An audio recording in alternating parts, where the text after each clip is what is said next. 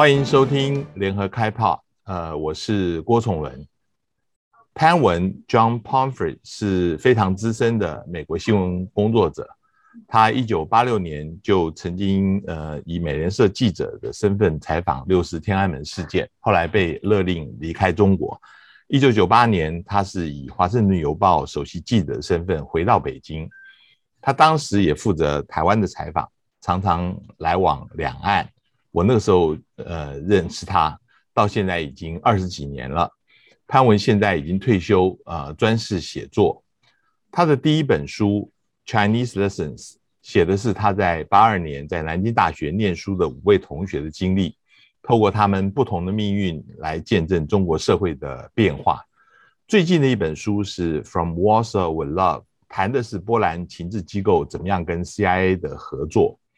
那他中间呃写过的第二本书就是我们今天要谈的 The Beautiful Country and the Middle Kingdom， 美国与中国。潘文你好，欢迎来到郭崇文会客室。哎，谢谢谢谢，特别高兴。哎，那我想先请教你，就是你这一本书《美国与中国》呃出版的非常的及时啊，正好是美国对于中国政策开始大转变的一个关键时期，这个是偶然的吗？还是你在写的时候已经预期到了，呃，然后花了这个五年的时间来写这本书？其实应该是比较偶然嘛，这个是碰运气的事情。但是呢，其实也可以说，那个全球金融危机以后，确实中国当局对美国的态度也变了。有一种什么必胜主义的一种态度开始流行，啊，那种变化也促进我把这个这本书不是赶快写出来，因为那个五年的过程还是挺挺长的，但最起码它促进我写这这这本书。嗯嗯嗯嗯。那你呃，出了出版这本书以后，呃，碰到了这么多的对于中国政策的辩论讨论，我看到你当时在美国报纸上也写了很多的呃专栏，很多的文章来谈这个事情。呃，你觉得这个辩论跟讨论是不是有一些呃这个幅度摆荡这么大，有没有出乎你的意料之外呢？啊、呃，怎么说嘛？其实美国对中国的看法，反过来中国对美国的看法，历来比较复杂。所以呢，这些我我反正有一个人有一次问我，他说：“你看这个历史那么那么复杂，那么永久，那么就是有各种各样的那个风波嘛？你觉得现在有跟那个时候有什么样的区别？”嗯嗯，我觉得最关键的区别是中国已经变成变得比较强大，以前中国比较弱。嗯。嗯但是现在中国比较强大，所以这个是一个非常大的一个变化，而且美国这么对付那么强大的一个国家的话，那么强大的一个一个一个一个竞争对手的话，是一个最关键的问题。嗯嗯嗯，这个是最最最最关键的区别，我觉得。嗯嗯嗯你呃你在书里面我特别也看到，尤其是在描写呃抗美援朝的那个时期，那个时候有非常多的呃宣传，呃就是宣传要仇美要亲美啊。我们看到现在似乎也有类似的情况，包括那些老的韩战的电影又出来，甚至包括有新拍的长津湖这样的电影也出来啊。呃现在的呃宣传嗯、呃、你说的跟以前会有一些不一样，你你怎么看现在的反美的这个宣传？我我觉得反美的那个中国的宣传确实是共产党的一个很有用的一个很重要的一个支柱。反正从四九年，反正四九年以前一直是一个一个工具，他们可以那个统一思想，他们可以增加凝聚力，就是因为把美国当作敌人。那当然跟现在还是有区别嘛，但是呢，也也有一些东西其实跟五十年代比较像。第一个是美国是一个纸老虎，然后你看疫情方面的美国那个对对付疫情那那么犯那那那那么失败的话，嗯嗯，中国也有一些非常明显的例子可以告诉他们老百姓说，你看美国在这方面那么那么无能，我们我们那么那么成功，那个区别是很明显。嗯嗯。但是我我觉得那个反美的宣传，其实在对共产党来讲是一个非常重要的一个一一一个意识形态方面的一个一个支柱。嗯。然后他们一直在用，一直在一，而且一直觉得还是比较有用。八十年代的时候，是一个比非常短的一个时期，这种宣传的比较弱，而且没有成功。但是后来八九年以后，他们又增加了，然后到现在，习近平还是在用。嗯嗯嗯，这种反美宣传来来去去，呃，还会有用吗？我我的意思是说，呃，在抗美援朝的时候，呃，宣传是要反美，可是后来尼克森要来的时候，又修正说这个。呃，美国是我们的好朋友，那那现在又开始要反美了，这样子来来去去，呃，这些宣传是不是一般的老百姓会相信呢？我我觉得，其实尼克松要来的时候，他们没有直接说美国是我们的好朋友，他们他们是一个列宁列宁式的党。嗯，而且列宁时的党把那个国外的分成朋友还有敌人。嗯， 嗯，那个时候美国还是敌人，但是呢，他不是最最恶劣的敌人，最恶劣的敌人那个时候是苏联。嗯， 嗯， 嗯，然后他们的宣传重要的是，因为内外有别嘛，他们对他们对内部方面的宣传说，你看，我们需要美国。因为我们可以跟美国加起来再打苏联，因为苏联对对我们来讲是最关键的一些一些危机。嗯，但是呢，打完了我们还要对付美国。嗯嗯嗯。而且这种宣传在在在中国内部那个内部文件的话是历来都有了。然后呢，当然八十年代有一段时间差不多没了，但是后来六四以后它又增加了，又又开始搞这那个往这个这这边方方方面想。对老百姓来讲，你说八十年代老百姓不会吃那套，因为他们从文革出来了以后呢，他们什么关于共产党的事情什么都不相信。嗯。但是九十年代的那个经济增加，经济中国变得比较繁荣，后来疫情以后。也也比较成功，跟美国相比的话，这种宣传还是有一定的用处，而且宣传的那个办法跟以前不一样，嗯、对不对？他们变得更先更更先进一点，嗯、也可以拍拍比较好的电影也好，啊、呃，反正他们那个像那个啊、呃、那个呃叫什么呃长津湖。对对对对对，是这样啊！还有高丽健，还有高丽健那些新的一些外交政策的那些一些后那个后后援人的话，他们也知道怎么怎么利用那个社会媒体的话，来来来来来批评美国。嗯嗯嗯嗯。那我反过来，我想问你，就是美国对于一般的美国人对于中国的想法，呃，或者是好感。还有可能再起来吗？我们知道现在民调是，呃，一般的美国人对于中国的不好的印象是空前的高。那呃，这样子的印象是不是会持续下去？只要美国跟中国一直处于一个敌对状态，呃，一般的美国民意也不会改变。嗯，应该是这样吧。现在呢，美国的民意对中国的话，反正中国还是比较差。啊，而且这个东西我估计会延长比较比较持久嘛，嗯、这个不是一个简单的事情，嗯啊、呃，有各很各种各样的原因啊、呃，但是我觉得这种这种这种关系方面的那个危机还是会继还会会持续很久了，嗯嗯嗯啊，因为现在在美国的话，没有一个比较好的一个社会团、一个社会集团或者一个社会群那个群体会说中国的好话。嗯，以前是商人说的比较多，嗯嗯，但是现在有一大堆的商人这方面在中国就已经被烧了嘛，已经亏亏钱了之类的，嗯，所以呢，他们也不大愿意就是站起来，呃，说中国的好话。有一些呃华尔街的一些金融街的，他们是受益者，也可以说，所以他们也会，但是他们也不不大好意思这么这么这么讲了。嗯嗯嗯嗯嗯。我我我我想呃谈一下你书里面特别提到的有一段我呃很感兴趣，就是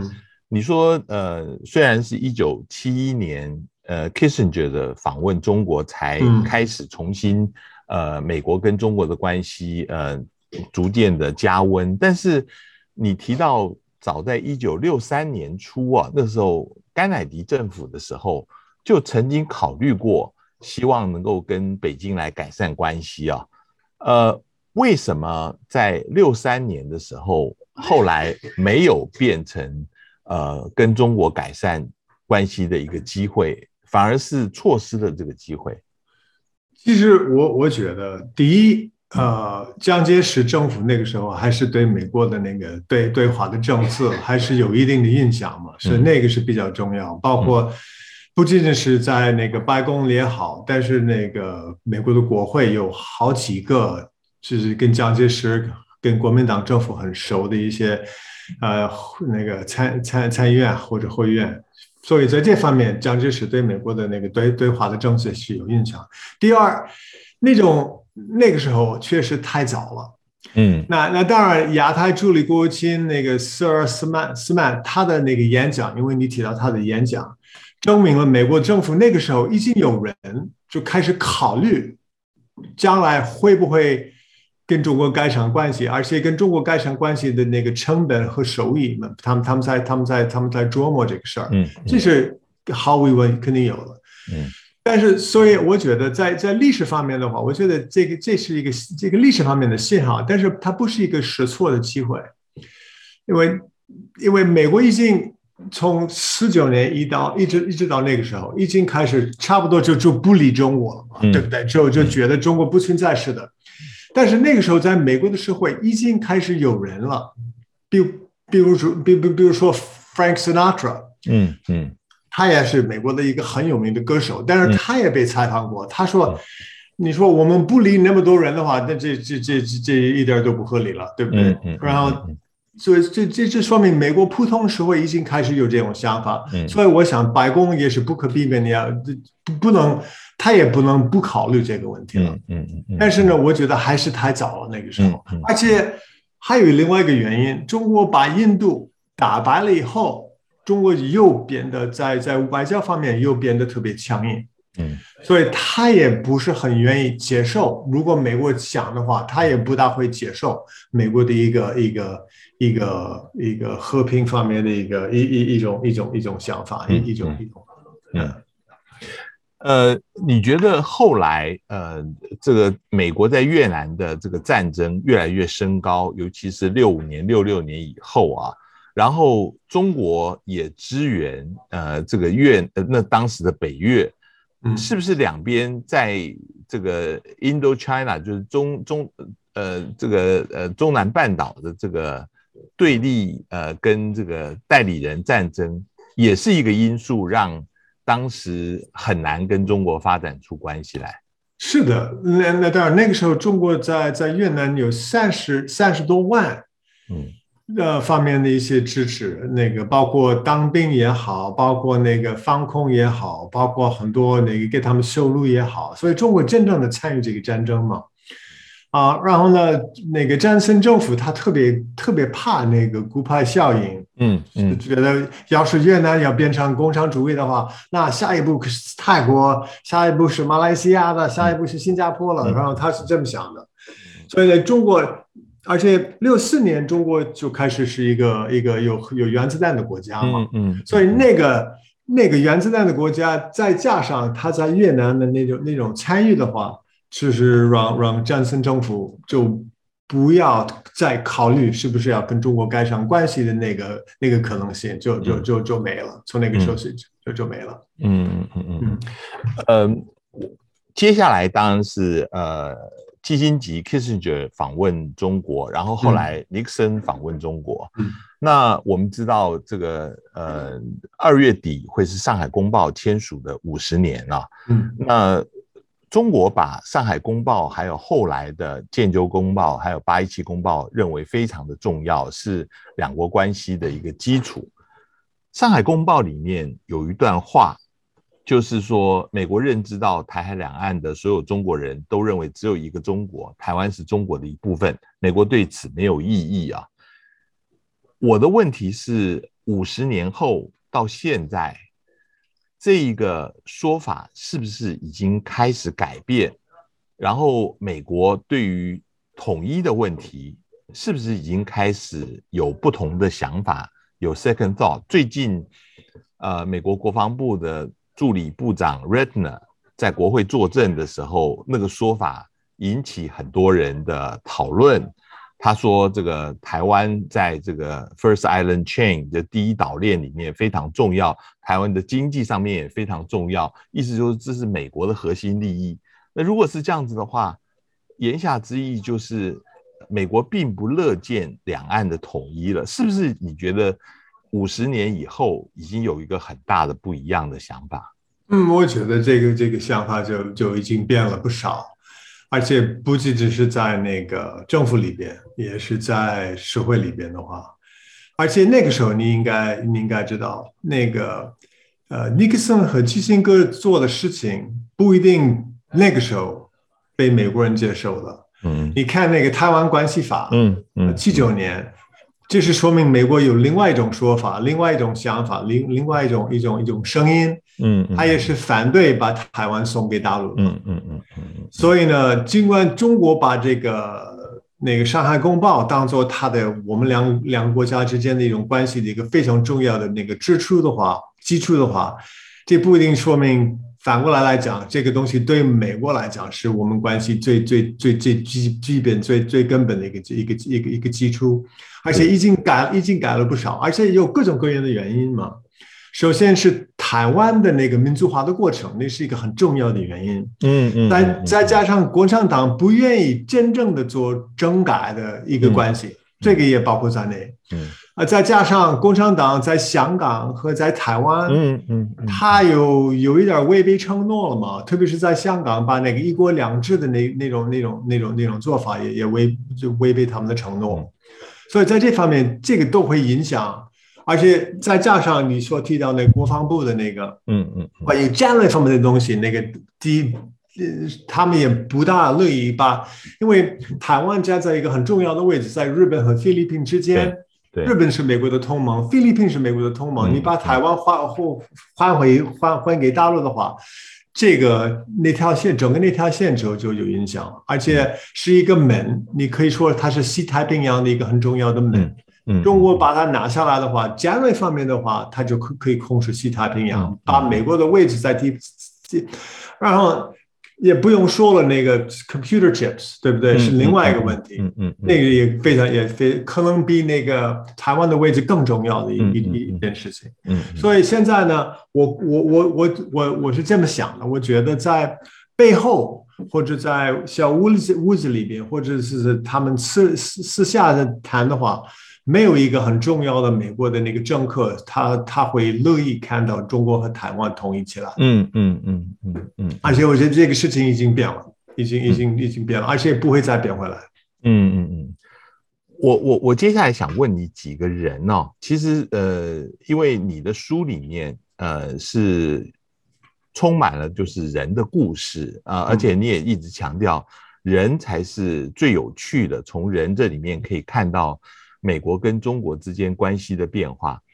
第一个就是呃，白邦瑞 Michael Pillsbury 啊，嗯嗯、他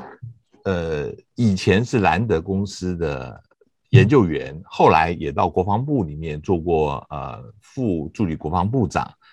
他那个时候在呃嗯、呃，在七几年七一直是主张要跟中国发展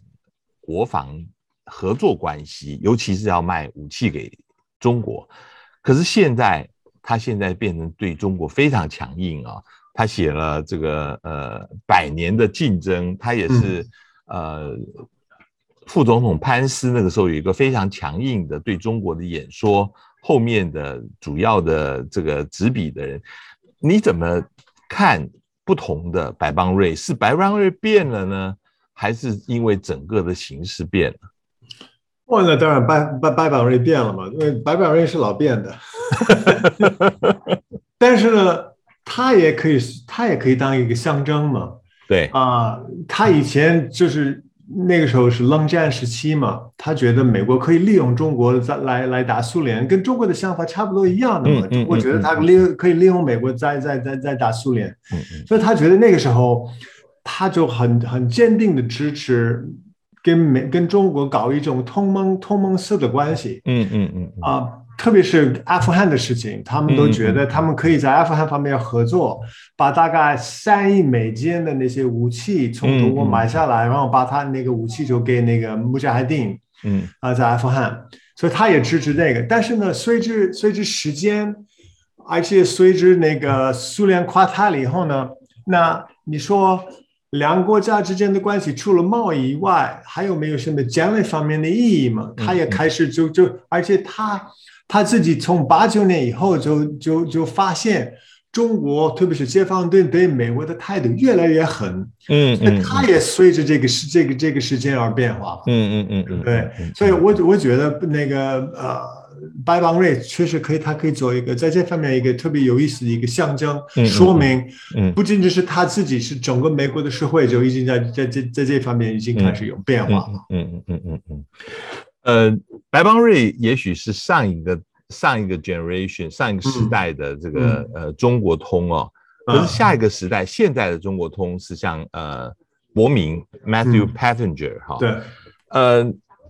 呃 Pottinger 跟你一样曾经是呃派到中国的记者，他是 Wall Street Journal 啊，嗯，可是他的对于中国的想法。呃，也是非常强硬的。是，嗯、呃，你能不能谈一谈，呃，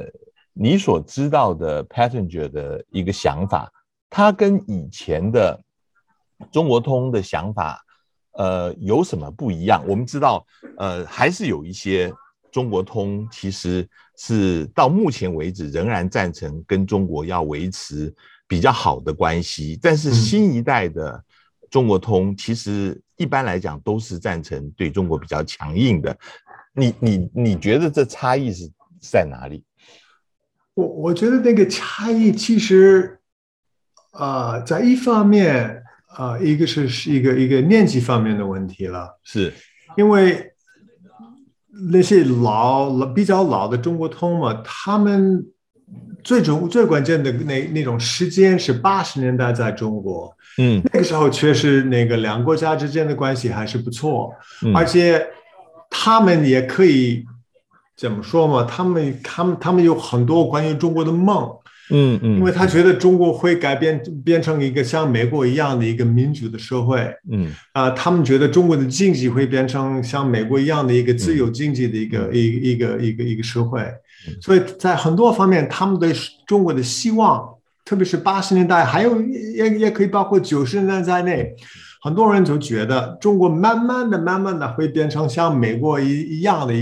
不一定是百分之百像美国，但是 最, 最起码在 这, 这, 这, 这, 这方面的一个比较自由的一个国家了。嗯嗯呃白伯明的那个那个他所经历过的中国是跟那那种比较漂亮的，嗯嗯，比较好的那种梦是还是有区别，区别比较大，嗯，啊、嗯呃，他曾经被那个啊、呃、国宝给给给给给国安给打过了嘛，嗯、对不对？他有各种各样一些这这种经验在中国，这个我想，而且他那个时候在在在中国生活的时候，那种梦想，关于中国的梦想差不多没了，嗯嗯，啊、呃，那种所谓。啊、呃，你还记得那个时候啊、呃，那个二零零零年以前，在中国，他们在很多村子搞搞民主嘛，很多人说啊，你他他们在村就开始，村子小中国的村子里面就开始投票了。那下一下一步就是要向在乡镇开开始投票，嗯嗯，那我在县里面要投票，然后在省里，他们都觉得中国民主化的过程是不可避免的。但是他那个时候在的时候，我们都已经百分之百的人都已经差不多都已经意识到。那种在村子里面投票不一定是要一定一跟跟那个政改一定关系都没有，其实他是在来巩固共产党控制村子那那种那一一种事情，嗯，所以这种梦给破灭了嘛，所以他在这种情况下，他在那种那种情况下而而而而长大了嘛，我觉得，所以这这说明为什么他，而且不仅仅是他，整个他的一个一个时代，嗯，对中国有一个比较现实。啊、嗯呃嗯，一一种看法啊、呃，他根本没有什么梦想关于中国。嗯，嗯，你觉得如果是现在再下一代的对于中国的了解会不会更隔阂了？我们知道呃，在几年前开始，其实美国跟中国的关系就开始变化了。呃 Fulbright 富尔布莱特奖学金也取消了，再加上这两年又因为 COVID 疫情，其实都已经断绝来往了。嗯嗯、那呃，其实再下一代的中国通几乎不认得中国，他们认得中国都是从书上面，他们不知道任何，也也没有见过中国人，他们也没有去呃。了解实地中国是什么样子，这个隔阂会不会越来越深？呃，我担心是，而这个隔阂是一个不好的事情，因为尽管我觉得中美关系的问题很大，但是很重要的东西是必须得跟中国有来往。嗯，所以我担心这，但是问题，但是我我自己觉得最关键的问题不是在美国这儿，我觉得很多人说两个国家都有错，嗯嗯嗯、我觉得。我们应该坦白的说，最关键的问题是在中国那边。嗯嗯，比如说你说学者上面的那个来往，对不对？嗯，做关键的问题是中国不愿意接受美国的学者。那当然，疫情是是一个例外嘛，疫情是另外一件事情。但是疫情之前，他已经开始限制美国的学者到中国去做研究。嗯，那个党所各种各样的党监所都是。关门了，不让美国人进去了，嗯、对不对？嗯、那你要做学，但但反过来来讲，中国中国的学者可以跑到美国来做做做学，嗯，做研究，嗯、包括胡佛胡佛那个看见蒋介石的那个日记都都可以做嘛，对不对？嗯嗯、他们一一天到晚在那儿拍照嘛，也挺好的。但是反过来来讲，中国在这方面确实确实比以前没有没有那么进步，所以这方面我特别担心啊、呃。但是。这种 decoupling 我觉得现在呢再加上疫情的话会越来越多，而且这个隔阂我觉得越来越严重，而且 越, 越来越危险。嗯嗯嗯嗯嗯。我我最后还有一个人 我, 我想比较好奇的就是呃余茂春。我想呃、嗯、你你可能也知道余茂春这个人、嗯、他呃其实很早以前呃在海外参加过六四民运，后来、嗯呃，他其实并不很知名，他也没有担任什么重要的职位，他一直是沉潜在美国社会。但是现在在 Pompeo 担任国务卿的时候，他成为他最重要的中国政策顾问。他提出来一些建议，现在呃被美国国务院变成一个很重要的政策，甚至讲过中共不是中国这样子的的说法。你怎么样看？呃，一些中国人后来到了美国，其实还是有一些很大的作用。这个作用其实不是中国所原来预料到的。嗯，反正我觉得那个中国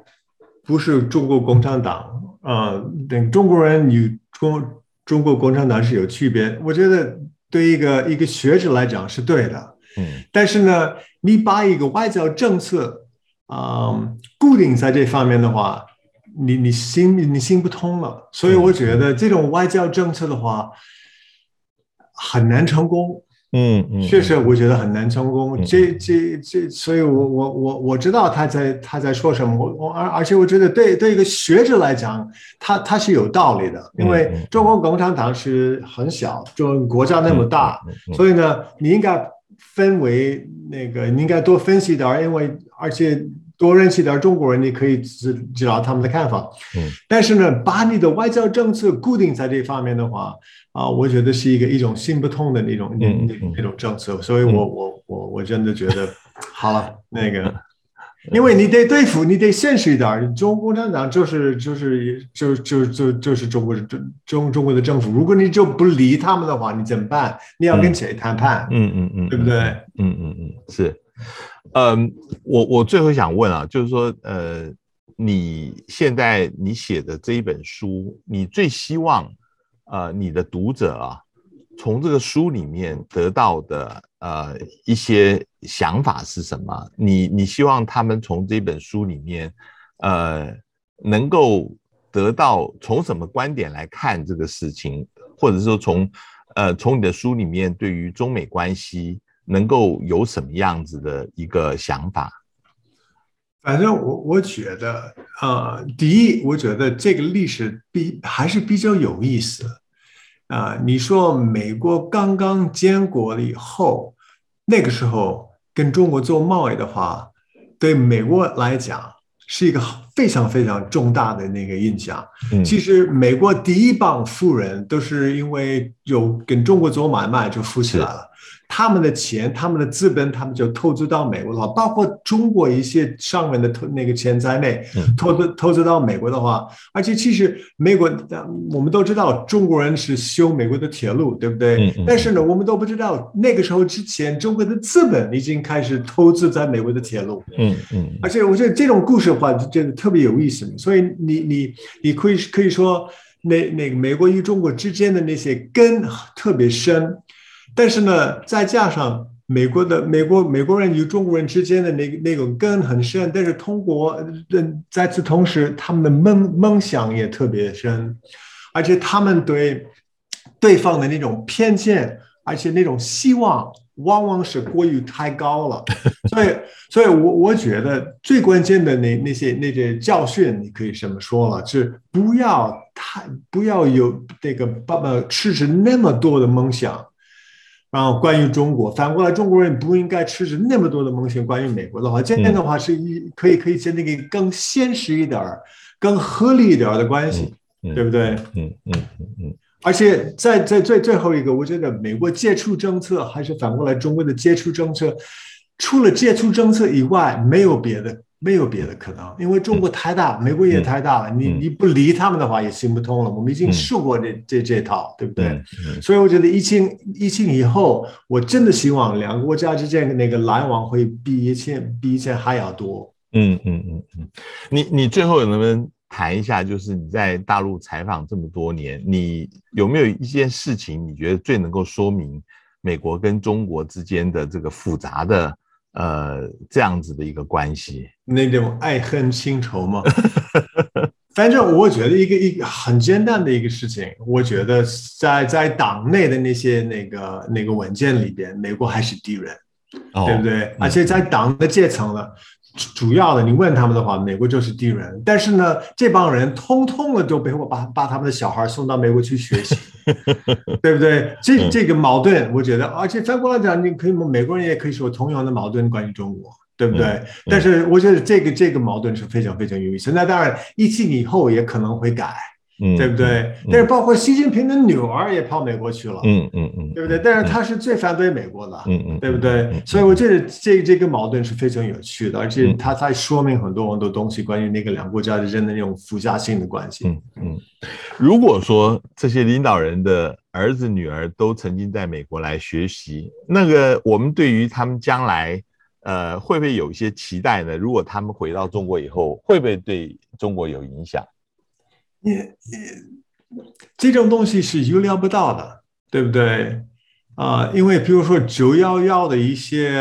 那个恐怖分子的话，他们都在美国学过了嘛，嗯、对不对、嗯嗯？所以我不是说这帮人会，这帮中国人会不会变成恐怖分子，我不是这个意思、嗯嗯嗯。但是美国一直觉得，哎呀，我们那么强大，我们那么好，你到我们国家来的话，你学你学我们的一套，你肯定会回去的话就爱死我们的。嗯，这不一定说明是那么，不一不一定会这样嘛，对不对？嗯嗯嗯嗯。其实有一大堆中国人，呃，在美国学学完了以后呢。回到中国的话，就不是那么喜欢美国了，对不对？所以，这、所以就、所以，我觉得我我真的觉得这不一定，不一定啊、呃！我特别希望会这样的，但是不一定。今天非常谢谢呃潘文接受我们访问，呃，希望将来呃你有机会能够呃再来台湾访问。谢谢国哥，我肯定会去的。疫情以后我肯定要去了啊！谢谢，谢谢啊，再见。搜寻 V I P 大 U 店 .com 到联合报数位版，看更多精彩的报道。